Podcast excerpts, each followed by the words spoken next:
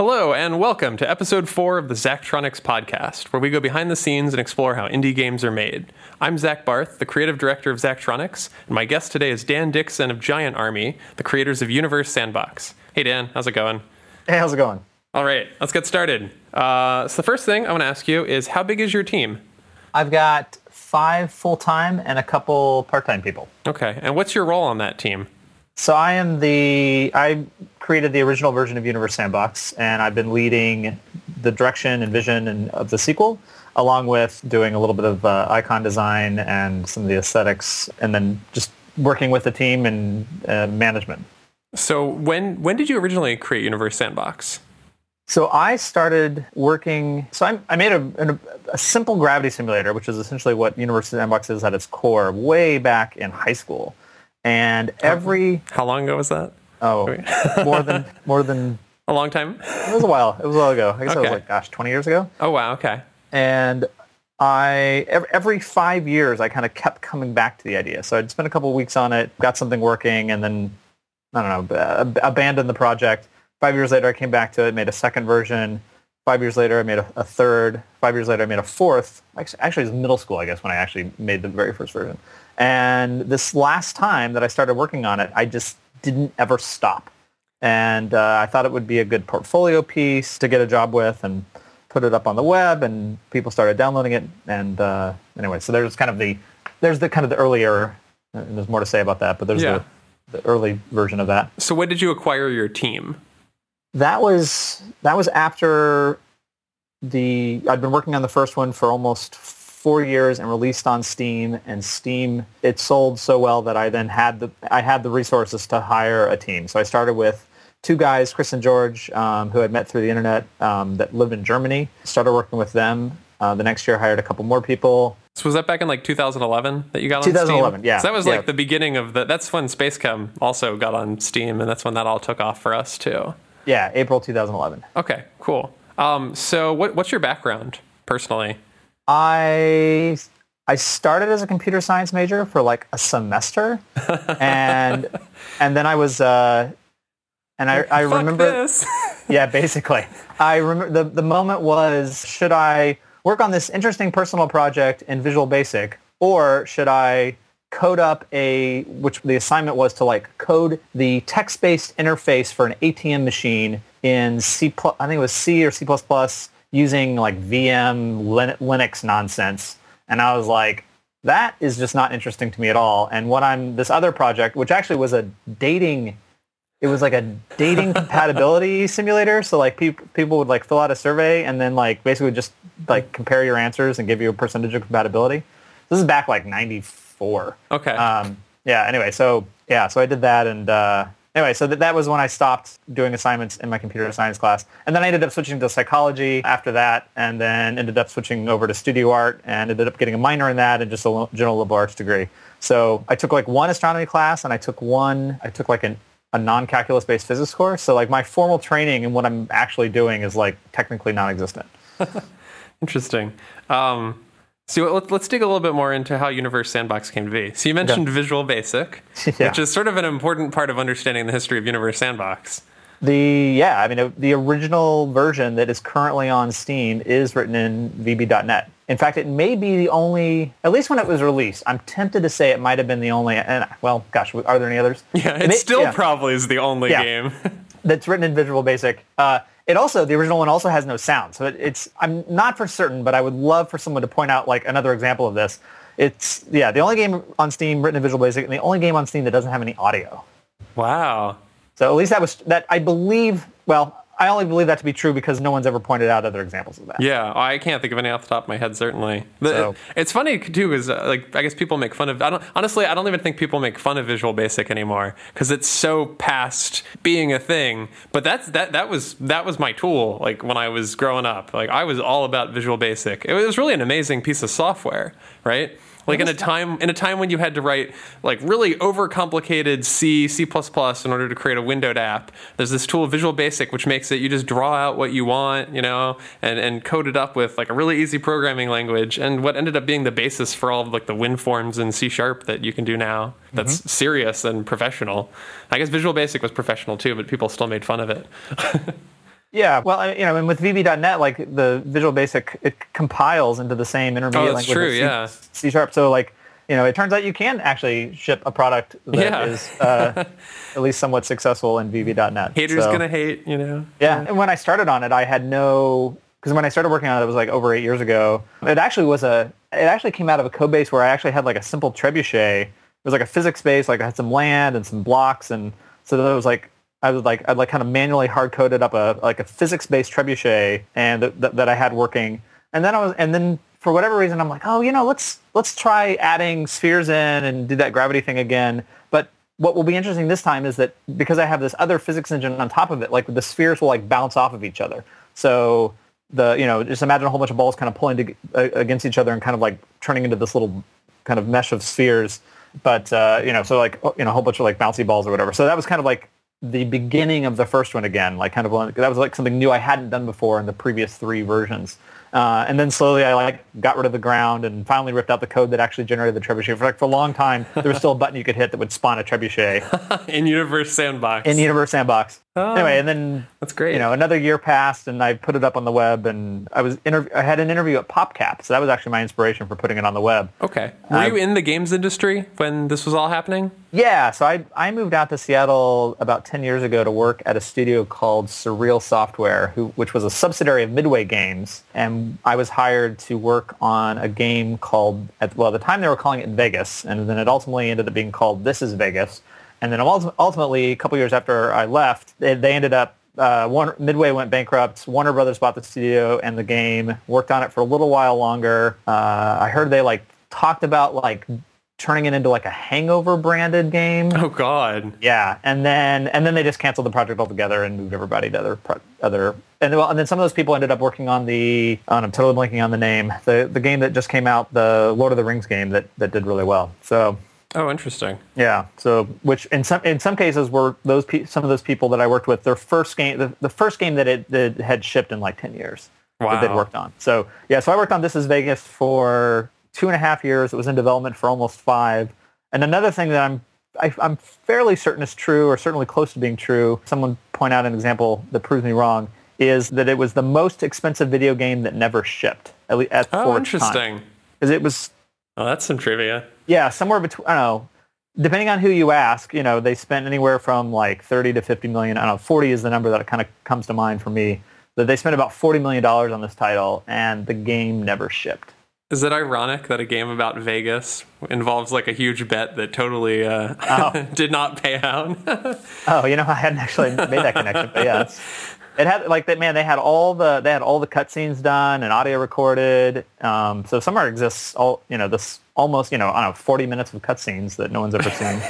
wow. Yeah, but it, like the game started, it it was pitched to me as The Sims meets GTA, which sounds Interesting. really cool. And you know, Yeah. and the idea was that you were going to be able to play as a male or a female. You know, you could you could you know really kind of choose your own path, and much in the way that you play The Sims, which is you know, so this, uh, this idea of a simulation I found extremely compelling and interesting. And then over the course of the two and a half years I was there, they dropped the idea of being able to choose your own character and now you're going to be this specific guy that looks this certain way and has this name and is kind of a terrible human and then you So know less then, of a simulation.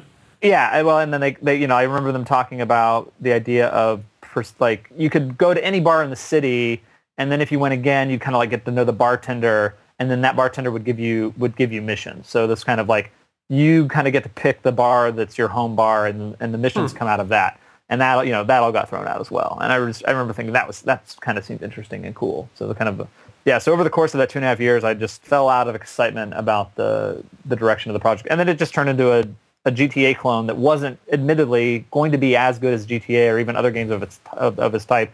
Like you know, one of the things that GTA had was like pers- uh, kind of like automatic mapping that shows you how to drive on a little map, and like that was a feature that we didn't have. And um, there are just so many things that were that were going to be missing, even i- even if they were able to get it out, that it was going to it was going to be a sub, which I think is why Warner Brothers ultimately ended up canceling it. Yeah. So Would you say that you're passionate for like simulation games?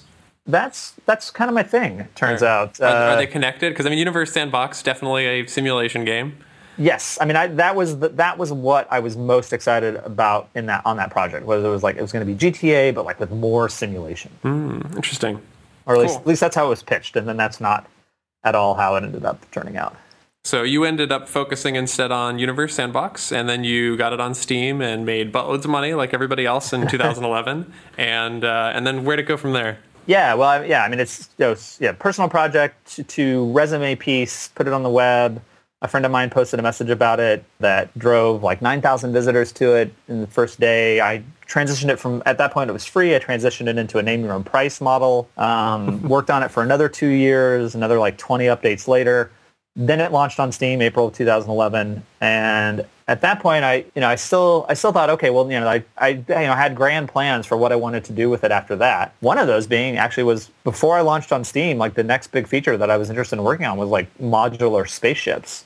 Uh, Interesting. Uh, inside of it, um, something it still doesn't have yet, right? Like space travel. Yeah, it's it still doesn't. Yeah, well, we as of uh, we I guess there's just, other games that have done that. There, well, and and yes. So, and everyone's going to think I, I, I copied them uh, if we win and if we get around to doing that. But spaceships, as of we just we just pushed an update yesterday, the the Pluto update, which has a a, a, a, flyby of the New Horizons spaceship uh, flying by Pluto, which is due to happen July 14th, so next Tuesday. Oh, wow. And uh, so we have a, a flyby of that, so you can kind of just see the, the speed and the scale. And it's crazy because this thing like has been traveling there for 10 years, and it's not even it's not even going to stop and say hello. It's just going to fly right by in a matter of hours. So, uh, but yeah, so we pushed an update. So that is our our first like placeable spaceship. Although there's no p- propulsion or you know there's no options or anything special. It's just literally an object floating in space. Interesting. So.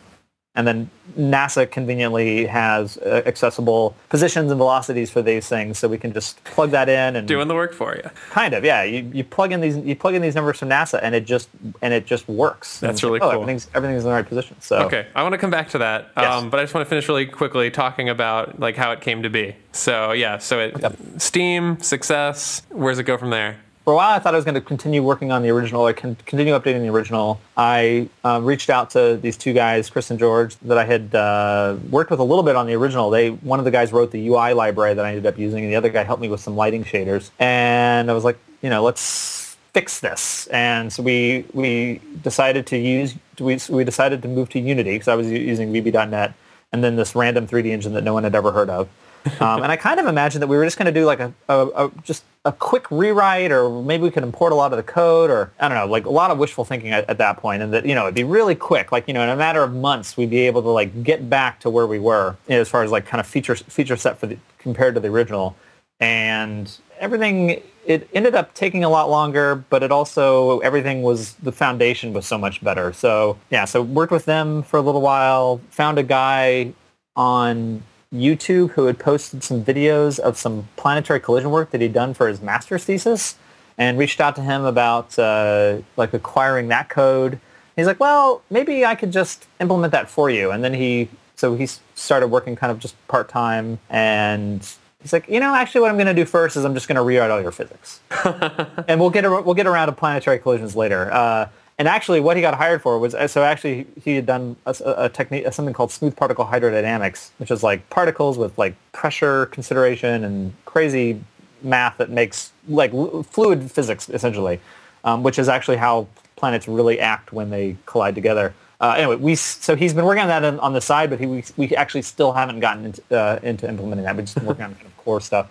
Uh, hired an astronomer at that point to help make the science better. Then the next let's see, and then a, a year after that, uh, brought on a climate scientist to do climate work, brought on another guy who used to work on Kerbal Space Program to help do more awesome code and stuff. And then have since brought on a little bit of reshuffling and then have brought on an astrophysicist uh, just in the past few months. And we're kind of working toward the, the actual Steam launch uh, here in just a matter of months.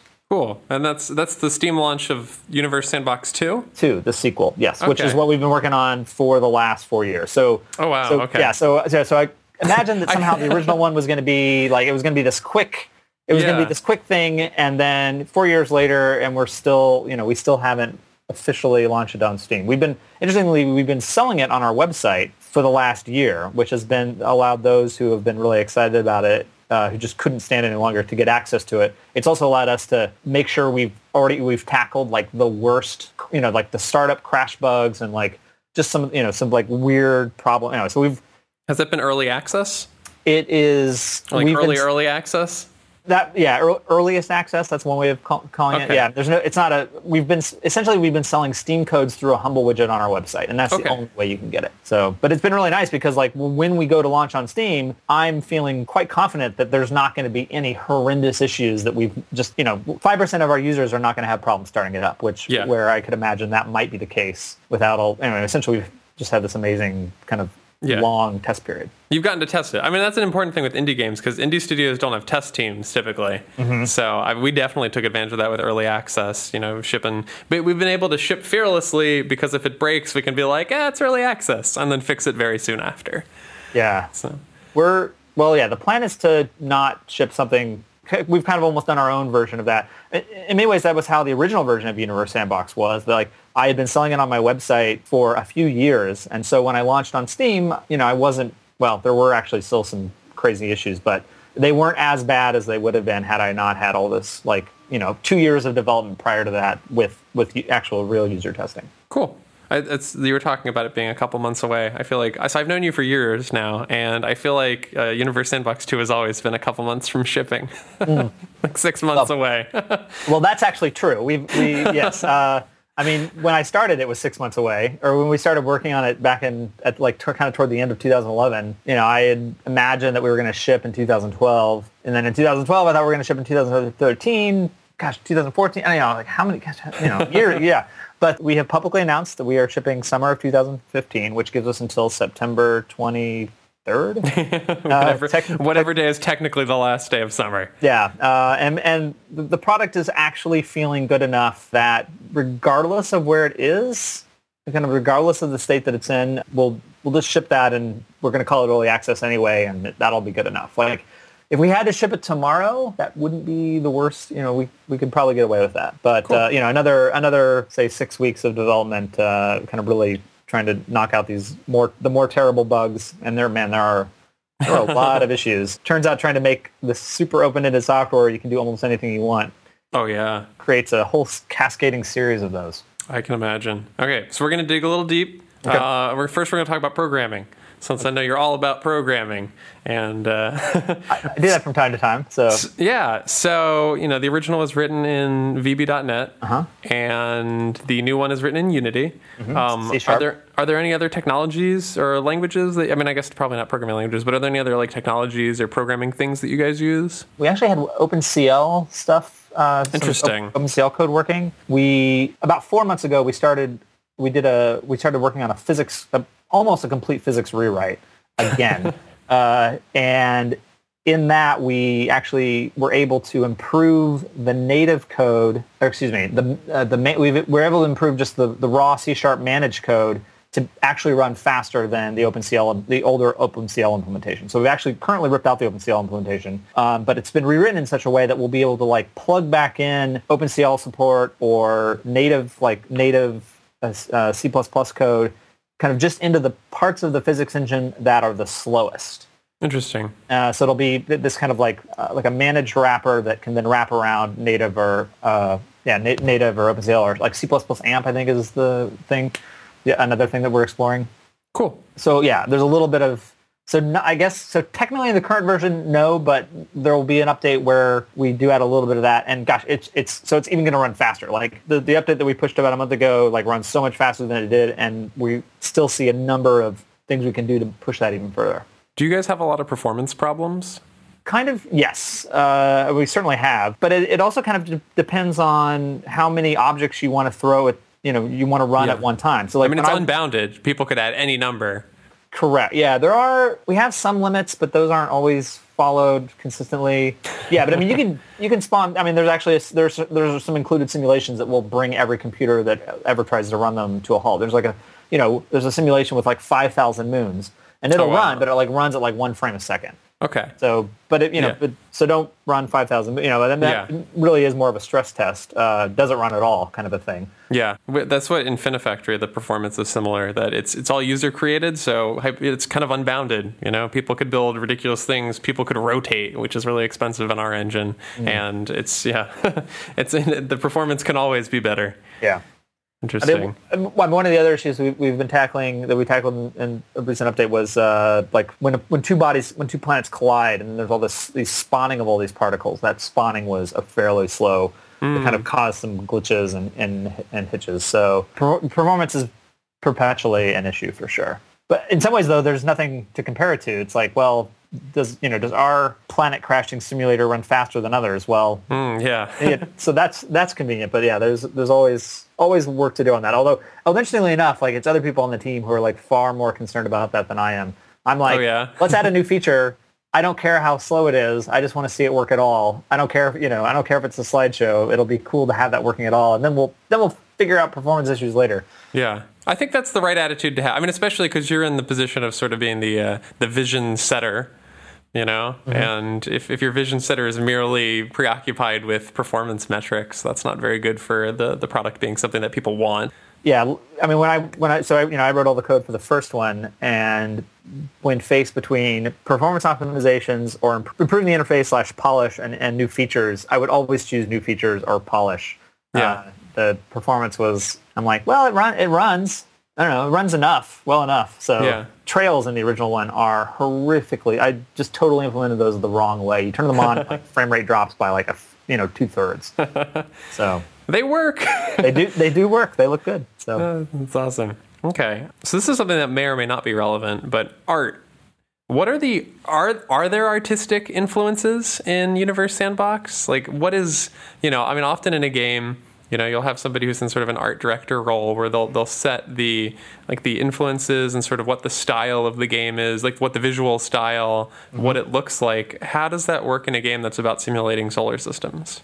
Uh, yeah, I mean the in, in many ways the uh, the you know the art the art that uh, the concept art uh, that is just is, is are photos that NASA has taken. So okay. Um, so you, the, your planets look like planets. That's kind of the point, right? Yes. Uh, yeah. So there's so there's you know so generally I would say well we're trying we're going for a realistic like look. photorealistic.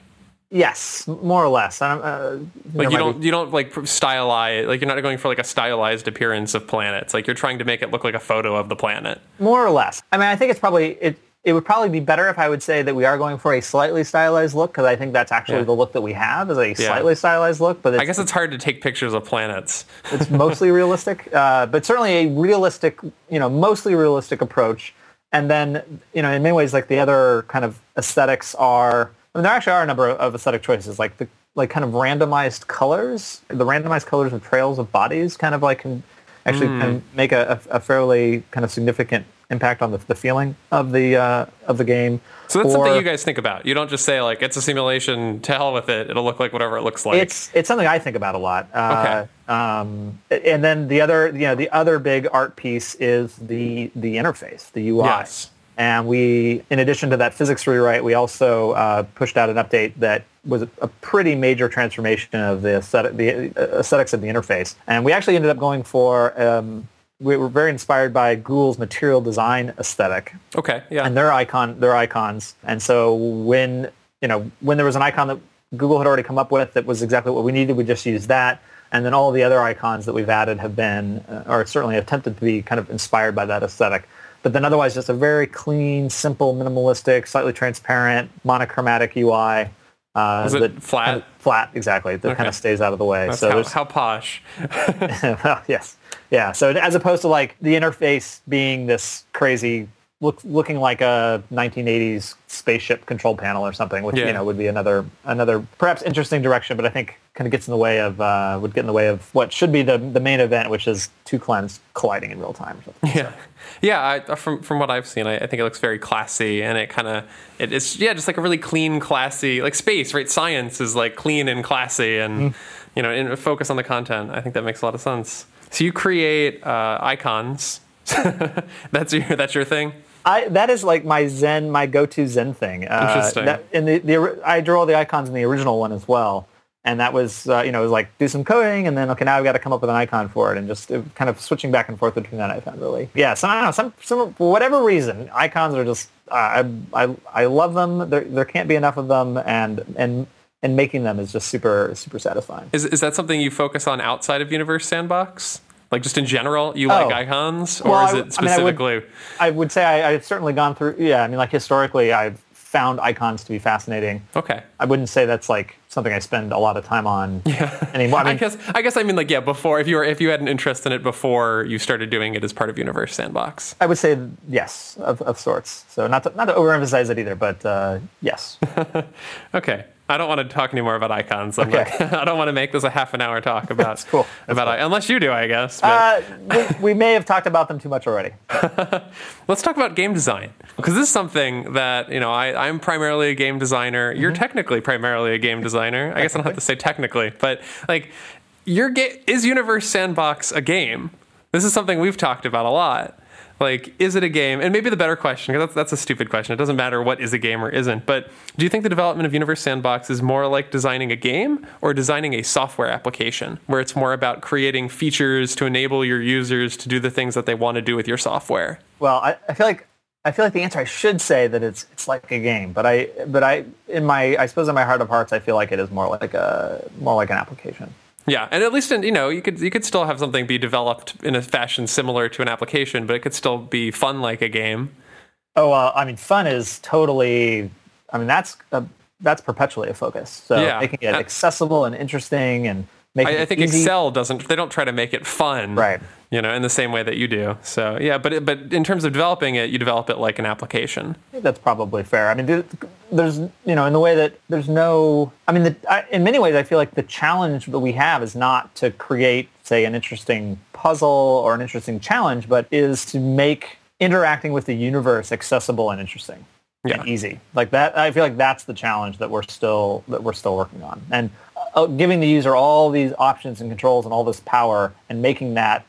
And, and not overwhelming them, which I'm not sure we've succeeded at either. But that's the, I I feel like that's the that's the problem that we are perpetually working on solving.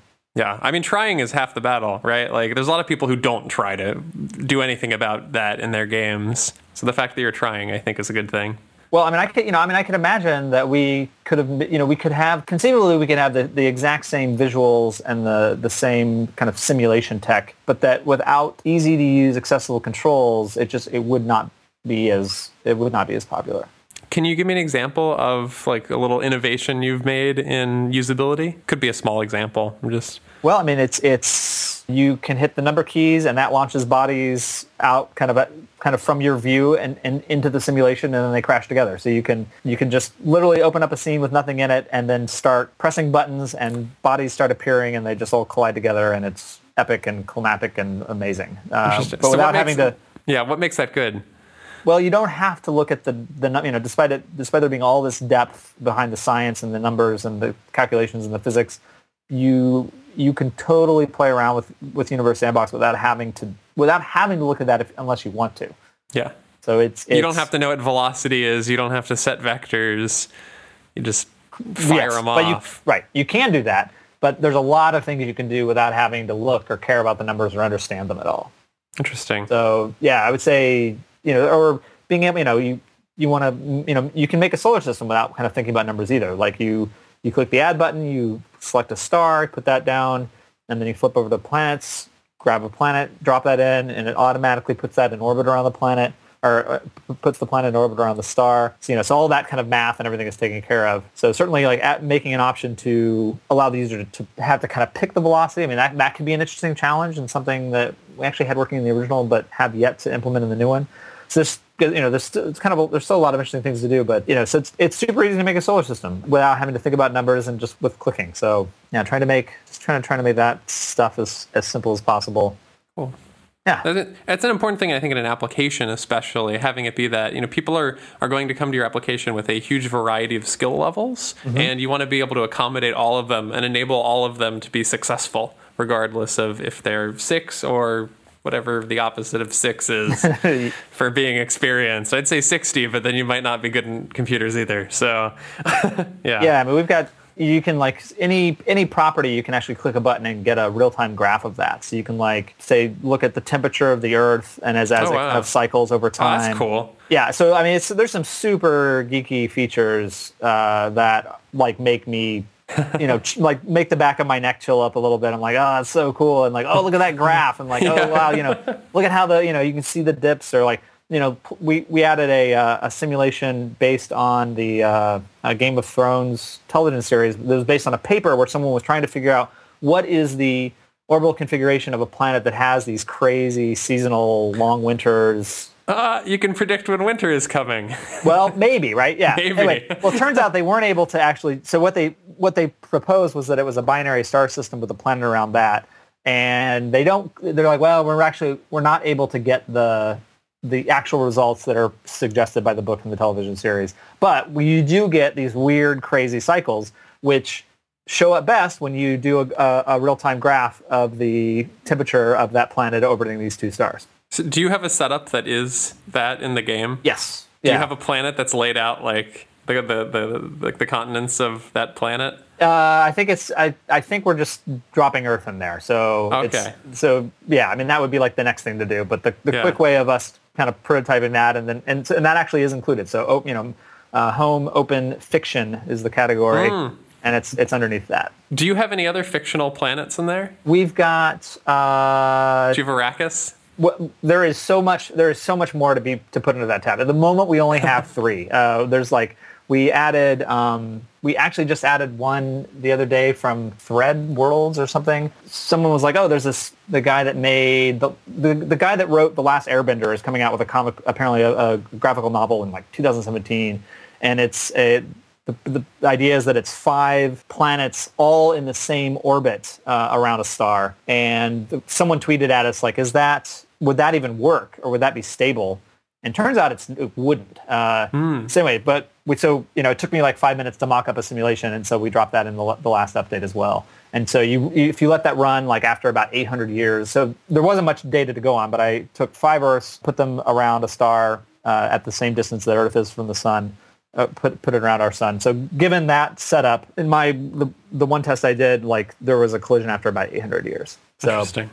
You should write them and be like, "This is bullshit. Exactly. Your science is terrible." yeah, and then there was a and then there was also an author that had contacted us uh, that was writing a was trying to figure out what would happen if a, a small black hole passed through our solar system at like like one tenth the speed of light or something like that. and yeah. so we created. Um, I actually created a tool for him to use to like kind of set up different scenarios, and then we've included so we've included the, the scenario that he used to. Wait, who was it? to, um, Was it was Matthew it- Matter?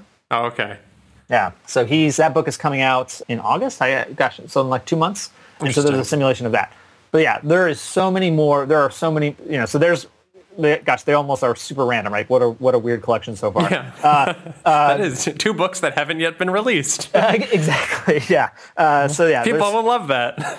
exactly. There's yeah. There's so much more to do. Like that's actually one of my. That actually, in some ways, is like one of the more interesting things to me. Is like trying to create a realistic simulation of this fictional yeah, this fictional that's pretty cool. So, yeah. yeah. so the original Universe Sandbox had uh, Death Star orbiting Endor, and it had um, a simulation of the Halo ring in like the at the, the Mm, yeah. Lagrange point between Threshold and Basis from the Halo video game series. One of the things I'm excited about that we'll be able to do in the new one is um, actually doing a, a an actual ring that's not just this like fixed mesh, but a, an actual physical simulated ring that you, you'll actually be able to that'll actually be spinning and you'll actually be able to break it. Anyway, features to come. So Okay, like that's- huge orbital space structures using tethers. Okay. Anyways, oh, sort of- tethers. Yeah, I've heard about Yeah. tethers. Oh my god, tethers are like the thing that we don't have in that are like the most exciting new feature. Uh, So that brings me to my next question, which is how do you decide what features to add and what features not to add? every uh how did we just, well the features yeah we decide what features not to add when we run out of time. Every feature is a good idea. Like that's my problem. Uh you know Is this your weakness? yeah well i mean like you know like how did that random weird uh simulation with those five planets get in? Because i happened to be sitting in front of my computer when i saw the tweet and i'm like oh i'm just going to try that real quick. And then i'm like oh might as well include this in the, in the next update that we're releasing later today. So how do fe- yeah how do we decide what features Like tethers, why did you not cut tethers? You know? well because tethers is like super exciting uh, is there is there a point at which you would cut tethers?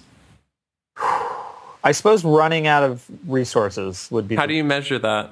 Like when it, when it's when it bankrupts you? Yeah, yeah. When when I run out of money and I can't pay Thomas to develop that because that's like totally crazy physics nonsense. So yeah. I mean, you know, most of that is is relying on Thomas, uh, who's who's written all of our physics. Yeah. Well, I mean, surely you would you would cut a feature before it bankrupted you. Yes. Right. Yeah. So you just kind of go by gut. Yeah. Well, I mean, because like when we make a game, we come up with a vision, we try to scope it down to something we can make, and then we make it and ship it. But this is sort of a perpetual project mm-hmm. with a lot of. I mean, you could you could add just an unlimited number of features, and it'll never be really inappropriate to to not add a feature to, to add another feature, right? Because it's as a simulation, it's kind of a bag of features. That's that's the the appeal. Yeah, there is there is no. I have no uh, endpoint in mind for when we're going to stop working on this. The plan is to continue. Which is fascinating to me, by the way. Well, as somebody who hates working on any project for too long of a period of time, I might. I'm tempted to say I'm more excited about Universe Sandbox now than I have been in the previous eight years. Like, if anything, we've like now we've got this ama- you know, this pretty solid code base that does a lot of cool stuff. And in many ways, it's like, okay, we can finally do the cool stuff that I wanted to do after, you know, we're kind of at the point where I was with the original version. I was like, okay, now I can, let, you know, we can, all the core stuff works. So now we can like start to do new things. And that's kind of, kind of where we are with this new one. So I, I find that really exciting. Uh, you know, like st- stuff, tethers, for example, you know, I mentioned component spaceships. I think that could be extremely compelling and interesting, although we don't actually have immediate plans to start working on that. But you know, long term, that sounds very interesting. Doing more complex climate simulation and like really making terraforming and the ability to do that really work well. Like it kind of works, but it's kind of messy. So like really iterating on that and making that an amazing experience. But yeah, there's just there's so much more to do and so many more interesting things to do within what we've already done. So there, I yeah, I'm very optimistic that we're going to launch on Steam and it's going to sell so many copies that I'm going to be able to keep the entire team around for years to come, assuming they want to continue working on it, and that we'll be able to just I'll just just be able to continue working on this for a long time. Cool. Uh, do you is a little different, but um, do you consider yourself a game designer in the general sense? And if so, or if not, do you draw from sort of general game design practices when figuring out what what should be in Universe Sandbox? May, gosh, because there's like a set of concepts and not really skills, but just like ideas and concepts that make up you know being a modern game designer. Right. I'm gonna, gosh, kind of not actually. I so of the many things still to do that we want to do is add more interesting activities and goals for the user, and so add some elements of missions and games and that kind of thing. But it, and and I and I certainly see how that is going to be extremely useful and helpful to broadening the appeal of the product. Mm-hmm. But I don't. But at the same time, like that's not what is most interesting and compelling to me. So yeah. I see. I, I you see certainly that, haven't needed it so far. Yeah. Well, turns out this open-ended, no objective thing has sold surprisingly well. The feedback on the new one is, wow, it's it, it's like the first one, but it's so much better, and collisions are cool, and there's yeah. so much more you can do, and it's just more compelling to watch and interesting. But yeah, so I mean, what what interests what I find exciting is is working on like making all of these pieces of the simulation work together. Uh, yeah. and which I which isn't which is more I suppose simulation design than it is game design. So I yeah uh, yeah I mean what I would I would consider myself maybe a simulation designer. yeah I would yeah. call myself a simulation designer, but not really a game designer. It's a pretty sexy title.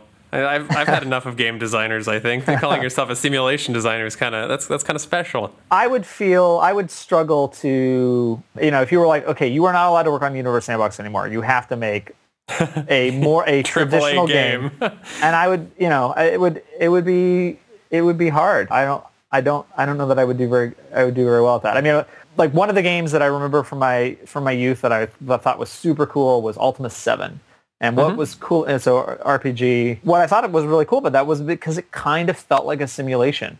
Yeah. And so you know, if I you know if I imagine like okay, now you must make an RPG. Well, it would be what would a be exciting to me about that would be creating the simulation that the user is able to experience. Interesting. So almost any you know when I look at like previous game things that I worked on, or kind of like personal game projects, they were all they were all simulations. So yeah fortunately, I mean that's that's a super popular genre now. Mm-hmm. I think in the past couple of years, simulations have gotten more popular.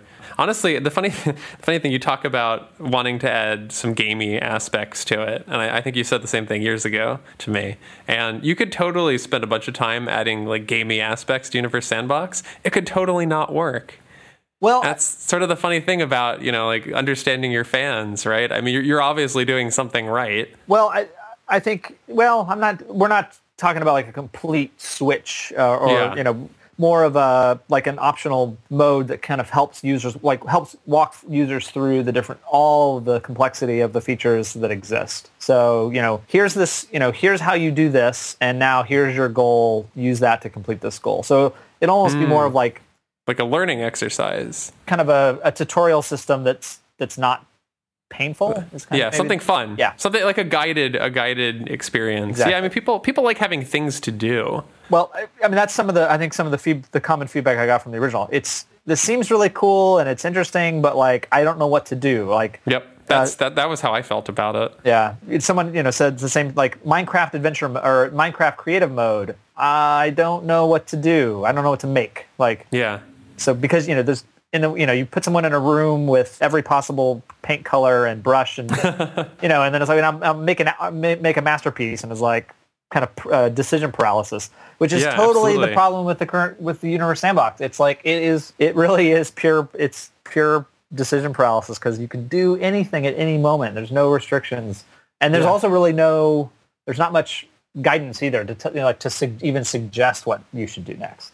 Do you think you're going to do anything to solve that problem soon? Uh, we are hoping to have uh, a handful of simple tutorials that walk users through some of the cool features before we launch on Steam um, in the next couple months, but not. That's about. That's probably what we're going to have time for before then. Adding a more advanced like tree system with unlocking, or even like maybe some sort of like story wrapper around that is something we've talked about, but not quite sure how far that's going to get. We'll we'll see how the the tutorials turn out. Yeah, cool. Uh, let's see. Do I have any more game design questions? Oh yeah. Uh, do you guys make any design decisions based on metrics? So like spying on your users, seeing what they do, and then changing your design based on that. We, in some ways, I feel like we should we should almost do more of that. We we That's added, always true. yeah, um, we did add a survey that comes up at the end when you go to exit the. So in that the big update that we rewrote physics and fixed the UI uh, we added this survey uh, mechanism, which interestingly enough on the back end, what actually it's doing is it's actually posting to a Google uh, Google Forms document, which then mm, yeah. populates a spreadsheet. So we get this spreadsheet with all this you know all this interest, you know what they've typed in, and plus then like some interesting information about their their hardware, and so that's allowed us in some ways to collect more information than we can ever process yeah, that's a really clever way, just from a technical aspect. Like using Google Forms as a as your backend might might not be okay with the terms of service, but we've definitely done that for oh, stuff. Is it not? Is that not okay? Uh, I don't know. I, I, I didn't find a clear answer about that. Uh, okay. But it's uh, but it, it, definitely works, right? And it, oh, it's, it's really it, it's perfect. You don't have to put it, you don't have to set up anything on the back end. Oh gosh, yeah. I don't don't tell us we can't do that because it's really nice. And we really love it. We used that for the crash handler on SpaceChem Mobile. Oh. And I think it's still, I don't know if I turned it off or not ever. ah. uh, no, I, I think it's okay. You guys aren't abusing it. Yeah. So it's, I mean, it's been, and, and then this, uh, you know, this spreadsheet, we can share that with the other members of the team and everybody can go in and look at that. And you can actually just kind of like watch it, watch survey results come in in real time. And have you guys learned anything interesting from those results? I feel like that's the harder part. It's kind of easy to collect data. It's hard to analyze it. Well, I mean, in some ways, I feel like there's so many obvious problems that I like are just inherently obvious that we mm-hmm. almost don't we don't necessarily need to collect. Which is not to say that I'm not interested in what in in, in uh, you know I'm totally interested in what the users have to say. But in some cases, it's like you know we could like not have any feedback for a year, and I feel like there's there would be plenty to do that would be that I would feel very comfortable moving forward with without any feedback on. Um, yeah but yeah, have I don't know. Users love you know users love terraforming. Uh, like that seems to be something that, that users are really excited about. And what have we learned? Uh, oh, uh, we had a lot of a lot of requests for adding some sort of simplistic life simulation Oh, interesting. Yeah, like so, you know, in addition to terraforming, then getting a planet to be at the right temperature with the right atmospheric properties, and then like life would spawn. So like that's kind of been a that that's interesting too because that starts getting into parts of science that we don't know that much about. Well, we well we're already tackling that. Uh, oh really? well, I, mean, oh, that, I was going to ask you about that actually. Yeah. Well, um, so how much of what because you're talking about building a simulation. You're a simulation designer, but mm-hmm. I, I I suspect you're not hundred percent simulating things that are well known and like you know real. Is that I mean uh, There's, like do you guys build your own things into the simulation that are kind of more fantastical? Well, that is, I mean that is one of the big problems that we need to have we need to give an answer. When something crazy happens we need to give an answer even though science may not have ever ever asked the question or knows the answer i mean one of the more for, you know for example like what would happen if the sun suddenly turned into uh, t- turned into a sphere of water? Like you know it's it's uh, you know or if it became a sphere of iron maybe even more interestingly you know what what would happen? But uh, interesting. Do you guys i mean do you feel that one of the more one of the more complex interesting problems is we're talking about allowing the user to adjust the atmospheric properties of planets. Mm-hmm. And mm-hmm. so like with, in the case of the Earth, you know, it's what it's mostly nitrogen and there's, you know, some oxygen and a little bit of argon and other little trace properties and a little, you know, a very small sliver of carbon dioxide. But if, you know, but in allowing the user to like actually like change these sliders around, like what would happen if a planet had 100% argon atmosphere, which would never ever happen in real life, but like mm-hmm. because it's a simulation, and I, you know, I, I'm against the idea of restricting users from being able to not do crazy things like that. Climate science doesn't actually know, doesn't actually have, doesn't have a, a, a clear cut answer as to what the greenhouse effect would be given all these weird, crazy scenarios. So what so, do you do in that case? You know, like you know, as one example, or just what do you what do you do when things like that come up? There's so many crazy things that you can do that either doesn't actually exist in reality. So science, like, so maybe science could come up with a, a pretty good answer, but uh-huh. no scientist has ever bothered like asking that question or spending time on it because it's just so implausible and impractical that it yeah. not doesn't even really make sense. I mean, even planetary collisions are like, not, yeah.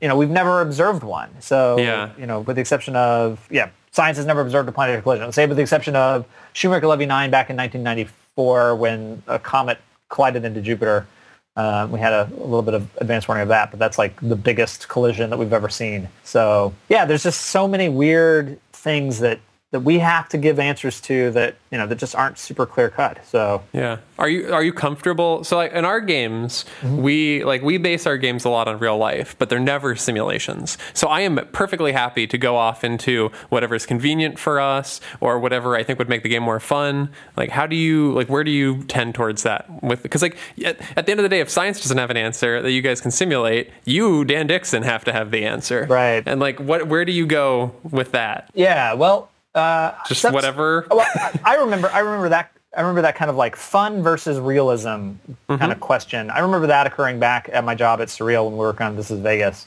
and it was like, you know, well, should we be realistic or should it be fun? And we should always, you should always pick fun. Like in games, you always pick fun. And mm-hmm. I remember thinking to myself at that time, I'm like, oh well you know i mean i i think realistic is more interesting um, and somehow that becomes more fun. So you know i was always like oh you know i would i would pick the other. And that's kind of what we're doing with universe sandbox. We just added pulsars man and they're still very much a work in progress. But um, there was an issue with like the spawning or how fast the so a pulsar is like a super small, like a neutron star, like a collapsed star that's like, you know, a star like the mass of the sun that's about the size of our Earth and often they spin really fast and if they have a magnetic field then you'll get because they're spinning fast then you'll get these like crazy jets of energy that's that kind of come out of their magnetic axis. Anyway so we added that and we have these little particles that come out but it was like oh well they're it, they come out so fast because the particles come out at nearly the speed of light. It's like 90% of the speed of light. And it's like they come out so fast like you can't even see them. And i'm like and so they so someone had gone in and like slowed it down and i'm like but that's not realistic. Like we're gonna we're gonna you know like if if it comes out too fast and we can't see them, then we need to solve that problem some other way. It's not by changing the simulation. It's by making the particles visible even though maybe you, you wouldn't be able to see them, but, uh, you know, like having them, always drawing them a, as a minimum size on screen or just some other solution uh, as than, than actually changing the simulation to, Interesting. to fit. So, so, so try to keep the simulation accurate and then the outer layer of the interface of the visualizations kind of making your hacks there. Yeah, I would. Say, or I mean, you know, another issue, you know, it's like, oh well, if you supernova a star, like you you run time forward until a, a star blows up, you know, but then you you know you're running time fast so so fast that then you miss the you actually miss the supernova because you're running at like say I don't know, I mean, you could, you could conceivably be running at a billion years per second, and then the sun Mm, explodes yeah. and like it's all over, you know, before you've even seen it. You know, it's like well. Well, I mean that's a problem to solve, but it's not. You know, the, the solution is not. I don't know to Make it take longer. exactly. Yeah. You want to pause time or slow down when it's interesting. Oh, and uh, Yeah. that's another problem with simulations, I would imagine, is the timescales. I mean, our games have very, very sane simulations, and we still have the problem that if you're fast forwarding, it's very easy to blast past the thing you were trying to fast forward to. Mm. Yep. I imagine on a cosmic scale, that's way worse. scales are always an issue. Uh, well, and, and I mean another, another issue that we have is like, well, if you you shoot a small asteroid at a planet and you want to see that explosion with all these particles and everything, um, you know, and let's say you have a you have kind of a particle budget of say a thousand. Well, you know, if that's the only thing going on in the scene, you kind of want to see all thousand particles. But then if you collide another planet with that same planet, you know, now you've got the same particle budget, you know, but the collision is a thousand times larger. So just this this kind of this issue of like even even kind of scale and the detail, like being able to you know like tr- trying to set up the simulation so that to have as much detail even on the small scale, if if that's possible. But then when you but then when something even bigger happens, you know, I mean, you, you might not be able to have more particles, but I mean, obviously everything's bigger. Yeah, I mean, that's it's just scale is a huge problem that would be solved if we were just like you can't change time. but then, but I mean, in many ways, I, f- I feel like that's what's actually really interesting about playing around with it is like being able to gain an intuitive sense for how, the, the actual, the immense difference in scale for both the size Yeah. of things um, and time and just how, you know, like one of the cool things, and you could do this in the original as well, is, uh, and we just added this feature into the new one, is light pulses. So, you know, speaking of the speed of light, like, you know, uh, it's like a little pulse of, it's just a pulse of particles that emits from the body. And, and those particles are all given the a speed of light speed. And so you can see, you know, so if you're doing, if you're, if you, if you do this at real time, like you won't, you'll miss it. But if you slow time, if you slow time down to say real time or slower than that, uh, you know, and then you zoom out enough, you can actually see this kind of ring of particles, just kind of like almost looks like it's moving in slow motion, kind of emerging out of say the Earth, you know, and it takes 1.4 seconds in real time for it to hit the moon, so you can watch that. Uh, I don't know, just it being able to like, ex- in some ways, like being able to play with these scales is what's really interesting. Yeah. Uh, but yeah, but, oh, it's a huge That's what it's all about. It's a is, huge problem scales. Yeah. but uh, but I mean that's like that again. There's the challenge. Like the challenge is not making the game compelling. The the challenge is allowing the user to experience all of these crazy scales in a way that's intuitive. Again, Yeah. not that we've solved that, but I mean, you know, like there's our challenge. Wow. And I guess, yeah. Wow. Okay. Cool. Man, that game sounds way more complicated than I ever would have thought. it's, like, yeah, it's just stuff orbiting. How, how hard could it be? But I, I now, I, I have more respect for what you do now. Well, not to it- say I didn't before, but Well, orbiting is actually well. So of of simulation and space, like the the original version of Universe Sandbox was mostly just a gravity simulator. It was a gravity simulator with with some like not terrible graphics, although they're they look it does kind of look terrible compared to the new version, you know, and a, like a a reasonably usable interface. But then in the sequel, we've like tried to add a lot more complexity to this. Thing. So it turns out gravity was easy. Like gravity is like 10 lines of code. Everything else, is super, you know, everything else is super hard. Climate is this just bag, you know, this like crazy complicated, you know, climate is the most complicated thing ever. So, uh, you know, even like climate scientists, you know, the, the, the climate simulations they run of the earth are like, you know, hundreds of thousands of lines of code.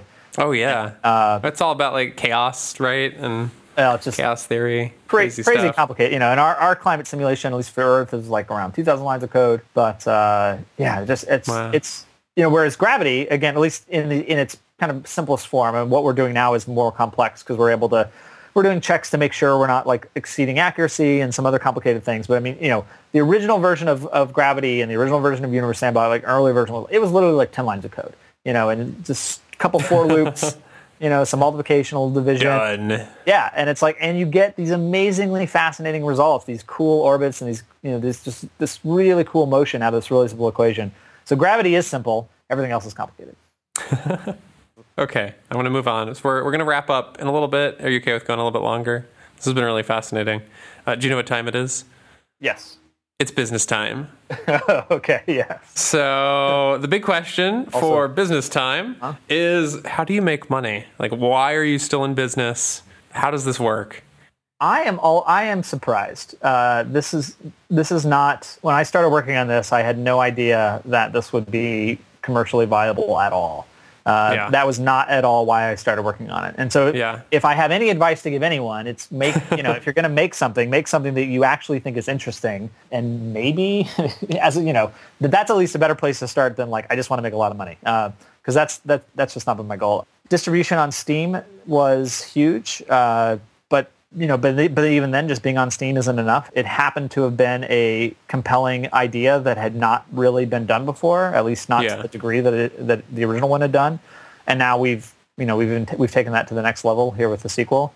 I don't know. I mean, enough people buy it that um, I've been able to. Enough people bought the original, and Steam, and I, and then Steam was gracious enough to include us and you know feature us in a number of sales, which generated a, a very notable amount of money which yeah. I have been using for the last four years to pay uh, the team to make the sequel. And wow. I'm I'm very optimistic that the sequel will do well enough that you know the my the, the bank account stops kind of creaking down towards zero and starts going back up. So yeah, which and I and I think that's very possible. We've uh, we've already sold uh, more than 10,000 copies of the sequel just on our website, which oh wow blows my mind. I can't. I'm that it, better than I that's that's better than I expected. Uh, yeah. and, and so if that's any sort of yeah, and so once once we're on Steam, I think it's gonna it's gonna it's gonna take off even more. So yeah, no, that's pretty good. Um, do you, you, So we talked. You talked earlier. You have employees, yes. uh, but you've also used contractors.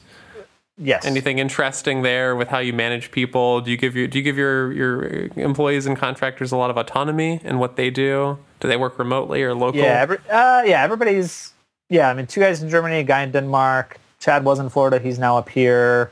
Climate scientist is here, but yeah, um, the astrophysicist is in Arizona yeah, if, if, anything, I probably give too much autonomy. I, you know, you know, it's like, oh, uh, you know, what are you working on? Oh, uh, some random feature that I hadn't considered that we hadn't even talked about. That's great. You know, are you, you know, does, is it interesting to you? Then that's cool. Like, I'm excited that you're working on something you want to work on. I feel like that's very unique. I I know that I'm I, I run like things obsessively, and check in with I you know I, we only really work with people in the office. I, I guess we work with both, but I, I, definitely check in with people constantly and assign everybody everything they should be doing. Mm. So I think it's interesting that you're kind of the opposite. Well, I mean. That, that's not to say that I, perhaps the uh, I mean the feedback I do get from the team is like we could use a little more direction. Uh, so uh, you know it's not necessarily advice. yeah. Okay. It's kind of my very relaxed attitude. It's your style. It's well, I mean, for it, better or worse. I mean, in many ways, like that's how the original version of Universe Sandbox was developed. It was like, you know, I would like wake up and be like, what would be an interesting thing to work on today? And I'm like, you know, so somehow like that again, not that this, you know, kind of like speaking, talking this out, I'm like, okay, that's actually not maybe a really good strategy, but, uh, um, you know, like that was the magic formula that made the original one su- su- successful. So that's what I'm trying to capture yeah. with this. So you do it consciously. It's not just ah. Well, now I'm just making. I'm rationalizing and making. kind of consciously. Is it kind of just just what you do? I mean.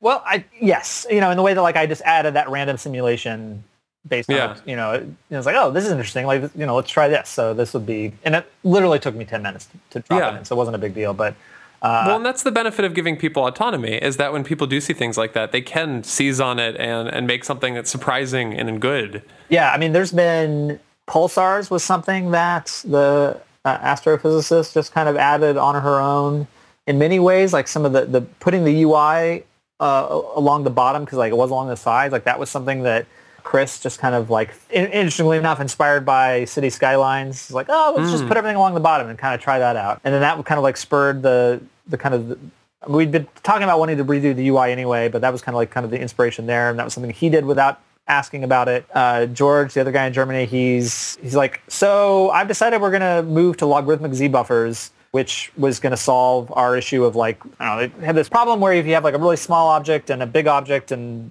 or something really far away in the background, I don't know, one of our scale issues, and you end up mm, getting yeah. like flickering. Of, of yeah, bodies. Yeah. And he's like, I'm, you know, this is like, this is my plan. And like, you know, that wasn't something I, I had suggested or asked for. So, uh, yeah. so it, it, it, it has been good in that, in that sense. So cool. Are, are most of the people on your team programmers? Everyone is, yes, everyone is coding. Uh, Do you think that's important?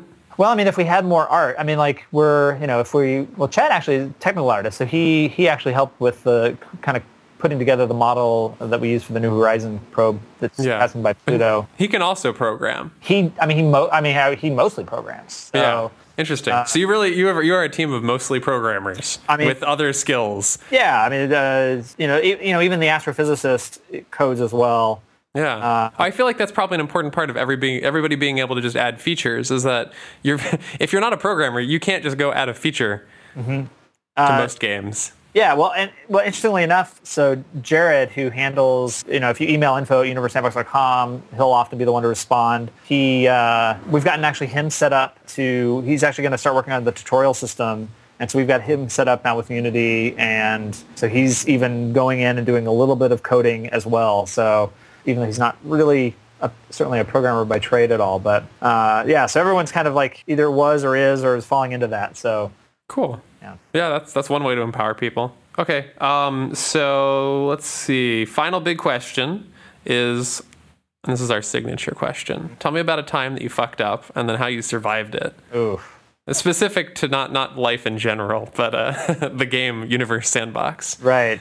Yeah. Well, I mean, yeah, probably my my biggest my biggest mistake was was after after we after the, the first one launched on Steam, uh, you know, I had I had expected that we were going to I was going to continue working on that and continue updating it. I talked about how I was going to add audio to that by the end of the year. So this was, again, this is in 2011. You know, and then you know a few months later, I was like, oh, I actually have the resources to you know hire some people and start over and really really fix this right. And man, if you looked at the code base of the original one, you would be like slightly horrified. Like there were some, you know, like admittedly, like I was not a programmer by trade. Like I made a lot of terrible architectural mistakes. Anyway, it was a mess. So, so yeah. okay, time to re- time to restart. And you know, so started working with Chris and George in Germany.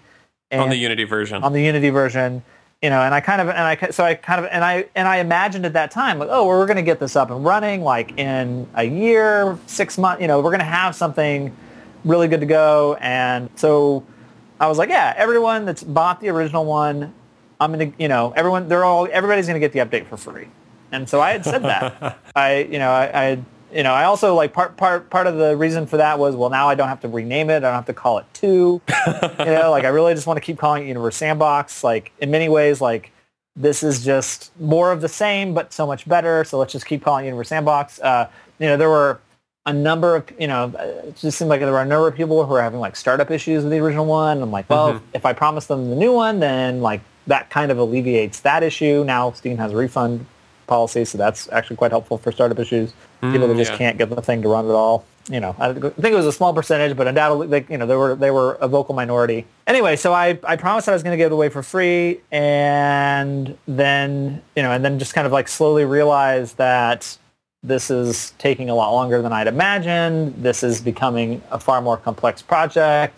Wow, I'm spending you know I'm spending a lot of money on this the original one, like, you know, at that point, like we, you know, started selling, you know, like in like during like summer sales or, or Steam sales, like it was discounted to $2 at one, you know, it was 80% off. Yeah. It was $2. And anyway, just kind of just basically decided that like, wow, like that was, you know, we're putting a, a lot more work than I'd imagined when I made that initially made that promise into it, you know, and just like, wow, is, you know, is this basically just decided that like the promise to give it away for free was like just a really terrible decision. And so uh, at the end of 2012, I, after lots of agonizing, I wrote up this thing that you can find that I it kind of explained why I thought that, what you know, or why I thought I wanted to give it away for free, what's changed since then, and um, and basically kind of basically broke my promise.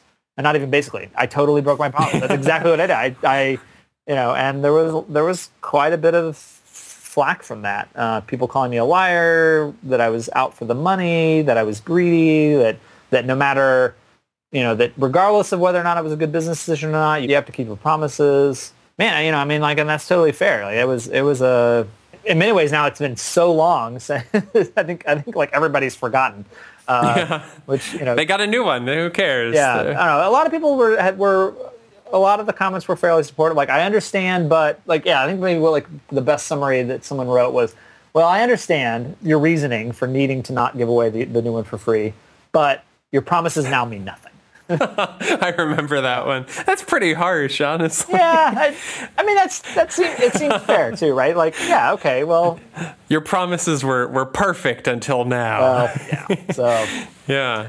Anyway, but yeah, you, you, survived it. Like in the end, did it matter? Like it doesn't. I think I think you made the right call. It was well. It was a it was a mistake. I mean, it was it was a mistake to promise giving this the sequel yeah. for free especially given what it ended up turning into. You know, it wasn't just yeah. a, it wasn't just a patch or an update of the. You know, it was a whole.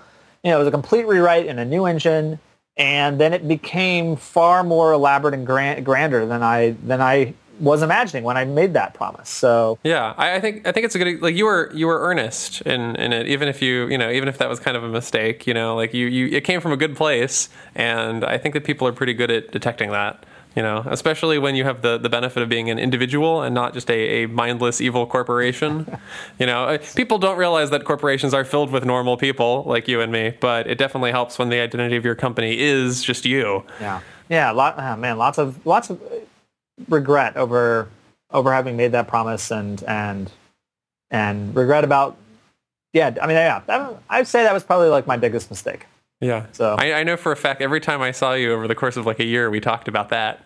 Yeah. Yeah. Well, I think you did a good job solving that problem. uh, okay, I've got two little softball questions for you, okay. and then we're done. Um, what do you do when you get stuck on something? Like, how do you clear your mind or find a solution? What's your What's your trick? Personally, like going for a run, I find yeah. extremely. Yeah, definitely. Uh, abandon work on that and go do something else. Uh, yeah.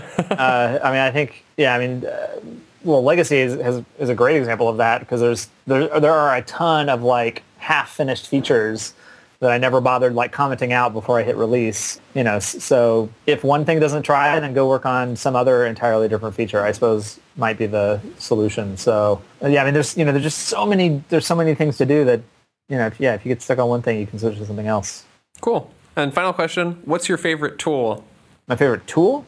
Yeah, like mine is Excel. What's yours? Mm, favorite tool? Uh, pretty happy. You can go with, with a broad definition of tool. Okay, well, like a, like a hammer or something. I don't know. I've actually I've actually switched to uh, Google Spreadsheet as, as far as like that. I don't even have Excel installed on any of my computers anymore. Slack is pretty great. Oh yeah. Yeah, I really like that. So that might, that has been pretty revolutionary and for team communication. We were using yeah. Skype, just a random single chat log there. Uh, that was also when we only had four people too. So mm, yeah, oh, Skype's pretty pretty shitty. Yeah. I'm not a fan of Skype, even though we're using it right now. I guess it's good for this, yeah. but yeah, I, I, can definitely see if you're managing a team of you know people just in totally different parts of the world, mm-hmm. you know, totally asynchronous schedules. Uh, something like Slack makes a lot of sense. Yeah, Slack is uh, Slack is a good tool. Um, cool. Yeah. Okay. Are there any last things you want to talk about before we wrap up? Yeah, I'm.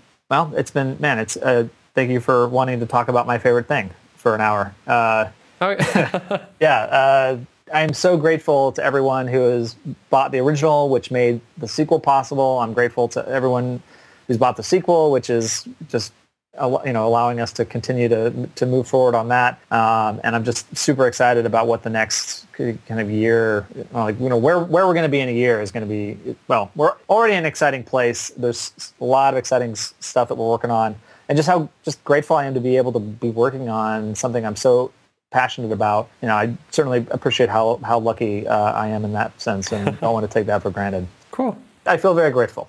Feeling good. Yeah. yeah. Awesome. Yeah. Okay. So Universe Sandbox 2 coming out this summer. Well, we're going to be uh, summer 2015. yeah. Well, we're going to so oh, we're going to be we're, we're going to be at PAX uh, in at the end of August. Oh, cool. So Oh, that's it's, exciting. It's likely that we're going to try to release before then. So, and by likely I mean almost certainly. Cool. So yeah, so PAX Prime in Seattle. Excellent. We're going to be there too. Cool. So okay, that's all I got. All right. Uh, um, thanks for being on. This was really fun. Yeah, Lots fun. of information. Yeah. Wait, I, I thought I knew everything about Dan Dixon and Universe Sandbox, but I was wrong. so this was great. Cool. Okay, cool. Thanks. Thank you, Zach.